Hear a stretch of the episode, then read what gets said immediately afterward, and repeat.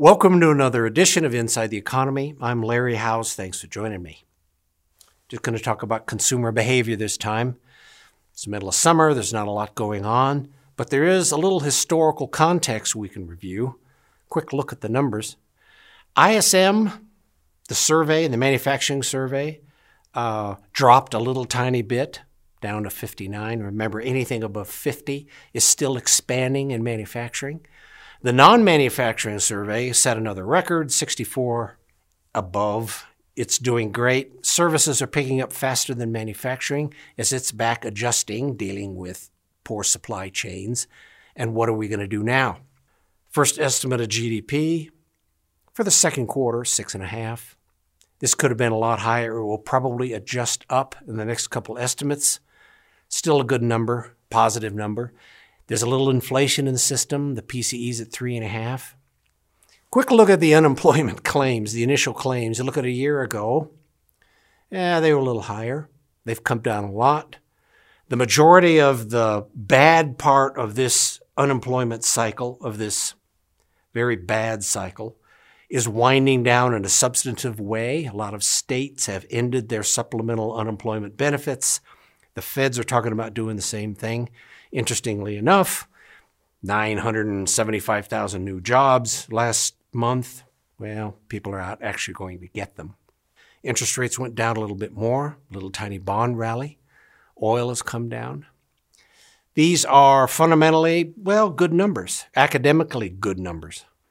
It's a lot of non academic too. You look at consumer spending, and this is a great one. Some people will tell you, wow, revolving debt, that's the red, those are credit cards boy, it's really shot up, hasn't it? You know, that's going to be bad. Well, spending is back where it was. Spending is recovering. Yes, they're using a lot of their credit cards. It is a good medium for them. But you look at the actual numbers, yes, spending is way up. This is from Capital One. Balances are averaging down. It is a cross section of what part of the economy is using their credit card, what part of the economy is not. The upper part of the economy is uh, being prudent. They're hanging on to their money. They are spending okay. Spending is just fine. GDP numbers are fine.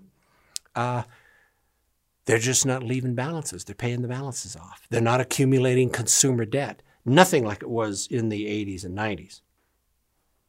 You've seen this chart before. Total debt. Down at the bottom, mortgage numbers, they have gotten a little bit higher than they were in 08 considering the booming prices of real estate, you'd think this number would be much higher than it is. But again, you know, a lot of these deals are cash. They're not accumulating new debt. They're taking profits elsewhere, transferring them. Uh, no bubbles in the real estate market. The only issue up here that is unresolved, which is still in forbearance, is student loans. It's difficult to predict what the government, and it'll very likely be Congress, what they're going to do with the student loans. It's a big number. It is a very politically volatile number. There's a lot of issues at root here, along with the other one that is brewing right now, and that's rent. Rent is completely unresolved. You'd think in the times when the lights were out, there'd be a lot more bankruptcies and foreclosures. Well, they're really not. There has been a moratorium on foreclosures. A lot of that is wound down. But eh, we've discussed several times that there never really got bad numbers in that because the people that owned their homes didn't want to lose them. So they did what was necessary, to make sure they made their mortgage payments. That isn't a big number. We are going to have a big correction once more of this stuff is resolved. I think it'll be very short term. But bankruptcies haven't exploded either. They are way down. It's nothing like the economic cleansing that we needed in the Great Recession in 08. It is going to be a little bump. We had a little bump, shortest recession on record. We're going to have a little bump, probably the shortest and smallest inflation cycle on record. It's just going to be following the numbers. It's not like we have drivers out there like fuel or out of control energy expenses or whatever it is even when rent starts to get resolved, even when the evictions start to get resolved and the ramifications of that, there's going to be a little bubble in the rent numbers and the equivalent rent numbers. Not going to last long. There's going to be a little inflation in rent. That's going to, some of it's going to be buildings trying to recover what they lost if Congress doesn't do something about that. But that won't last. Uh, it is simply going to be a little blip. Now, on the corporate side of things, we've talked about corporate profits before. They are very robust, two plus trillion again. And it's not just specialized areas, it's all across the board in the S&P 500 with some exceptions. You look at the margins, they are very robust. They've been very healthy for the last five or six years. I don't believe that's going to change.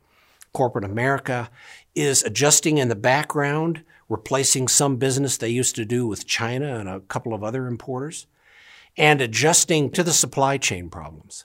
Fundamentally, manufacturing is going to do very well probably for the next 18 months. US GDP is going to do very well for the next 18 months in many ways because of this. This is the inventory number. This is not just low inventories because they sold all the new cars. This is low inventories everywhere. The supply chain problem has made things more rare. The supply chain problem has made things like chips for cars make new cars hard to find. When inventories are this low, manufacturing is going to build those inventories up to a better level it's going to take them a little while. We're at the end of summer, school supplies, and Christmas is brewing right on the horizon. They are going to have to make up for this gap.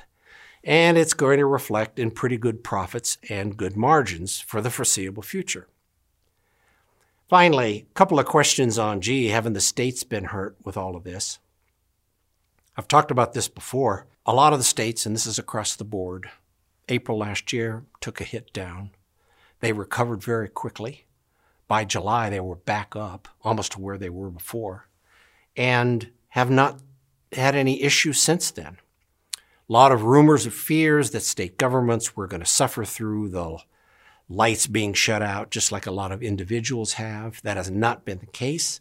State governments have built their reserves back pretty well. When and if this infrastructure bill gets through Congress, there's going to be a fair amount of the debt for it being dumped back on the states because they have lots of room to issue new bonds. They have fairly decent budgets. Well, they're not all in surplus, but the deficits aren't that bad. So they'll issue new bonds and get some of this stuff rolling themselves. Another question was, gee, is there a lot of economic drama out there right now that isn't being told? Well, in a nice way, no. Just about everything here is good news. There aren't any mysterious objects out there that are forming into a big burstable bubble. Earnings are good, income is fine, spending is doing great. The lower part of the economy is getting back to work because they have to. And as we adjust, and I'll say by January next year, we should have the student loan thing at least in discussion, and the rent and eviction issue should be resolved by then. Meanwhile, I don't believe for a minute that the markets are going to have anything other than maybe a quick correction. Won't last long. Well, thanks for joining me. Uh, as always, any questions, send them along to info at shwj.com and I'll see you in a couple of weeks.